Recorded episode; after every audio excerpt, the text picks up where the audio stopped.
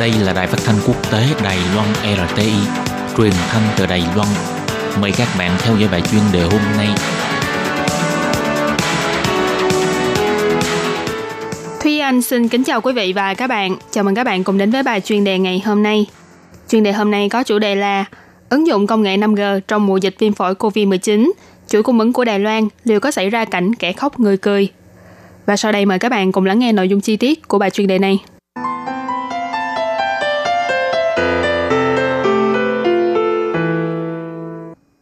Tháng 11 năm ngoái, Trung Quốc chính thức khởi động dịch vụ 5G với hy vọng công nghệ này có thể kéo kinh tế quốc nội tăng trưởng sau khi đưa vào thị trường. Mặc dù sự bùng phát của dịch viêm phổi COVID-19 trong dịp Tết âm lịch đã làm rối loạn bước đi của Trung Quốc, nhưng giá trị thương mại của công nghệ này cũng đã được ứng dụng vào trong tình hình dịch bệnh hiện tại. Nhiều đơn vị nghiên cứu học thuật đều cho rằng, đợi khi dịch bệnh này ổn định hơn, những ứng dụng của 5G trong các mạng liên kết vạn vật hay dữ liệu lớn AI đều sẽ trở nên tích cực hơn rất nhiều. Nhưng việc này liệu có ảnh hưởng đến chuỗi cung ứng 5G của Đài Loan hay không thì vẫn còn cần phải quan sát thêm. Tiếp nối sau Mỹ và Hàn Quốc, vào tháng 11 năm ngoái, Trung Quốc chính thức khởi động khai thác thương mại mạng 5G. Phạm vi của đợt đầu tiên bao gồm 50 thành phố chủ yếu của Trung Quốc như Bắc Kinh, Thượng Hải, v.v. Đồng thời hoàn công việc xây dựng 130.000 trạm thu phát sóng di động 5G vào cuối năm 2019. Ba công ty viễn thông lớn của Trung Quốc là China Mobile, China Telecom và China Unicom còn tự hào rằng cuối năm ngoái hơn 10 triệu người dùng đã sử dụng dịch vụ 5G trọn gói.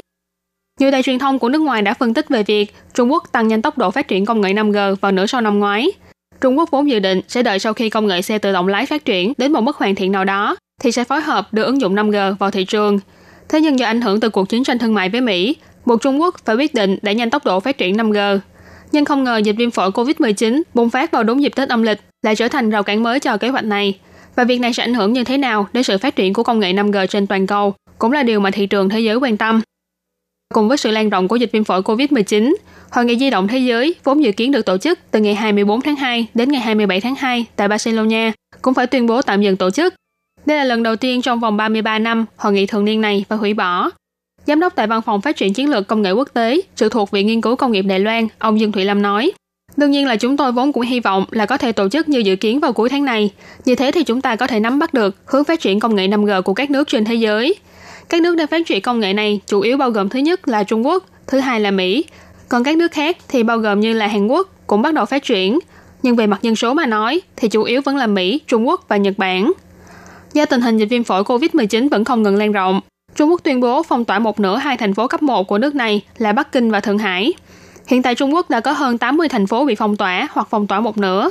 Trước tình hình này, thì việc ứng dụng công nghệ 5G rộng rãi của Trung Quốc cũng chắc chắn sẽ phải dời lại so với dự kiến. Ông Dương Thụy Lâm phân tích rằng, cung ứng công nghệ 5G tại Đài Loan chủ yếu trong ba mặt, bao gồm điện thoại di động, trạm thu phát sóng di động và các thiết bị liên quan đến trung tâm dữ liệu điện toán đám mây.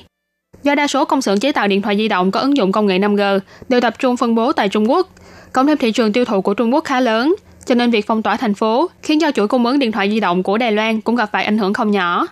Tuy vậy, do đại đa số người dân đều không ra khỏi nhà, thời gian sử dụng mạng internet cũng trở nên nhiều hơn, có lẽ sẽ là nguồn lợi cho các doanh nghiệp kinh doanh thiết bị trung tâm dữ liệu điện toán đám mây. Từ hai điều này cho thấy, trước tình hình hiện tại, chuỗi cung ứng 5G của Đài Loan có lẽ sẽ xuất hiện cảnh kẻ khóc người cười trong cơn đại dịch.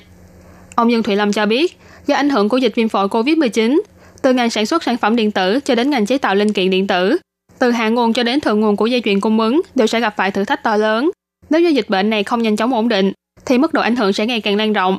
Trước tiên là sẽ ảnh hưởng đến hạ nguồn, sau đó sẽ dần dần lây lan đến thượng nguồn, và ngành tiêu biểu nhất ở đầu nguồn của dây chuyền này chính là chất bán dẫn. Thế nhưng nguy cơ cũng là một cơ hội mới. Trong mùa dịch bệnh, nhằm giảm thiểu sự tiếp xúc giữa người với người, công nghệ 5G đã được ứng dụng vào trong nhiều mặt, bao gồm cả y tế. Chủ quản tại Bộ phận Nghiên cứu sách lược Trung Quốc của Ngân hàng Đầu tư UBS ông Lưu Minh Đức nhận định, dịch bệnh giúp cho giá trị thương mại của 5G tăng cao, ứng dụng của 5G tại Trung Quốc sẽ càng được xem trọng hơn trước.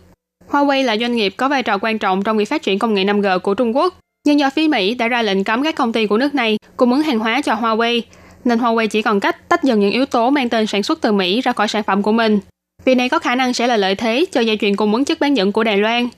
Sự xuất hiện đầy bất ngờ của dịch viêm phổi COVID-19 khiến cho nhiều hoạt động và kế hoạch phải trì hoãn. Các doanh nghiệp nằm trong chuỗi cung ứng điện tử và viễn thông cũng chỉ còn biết đi nước nào hay bước đó.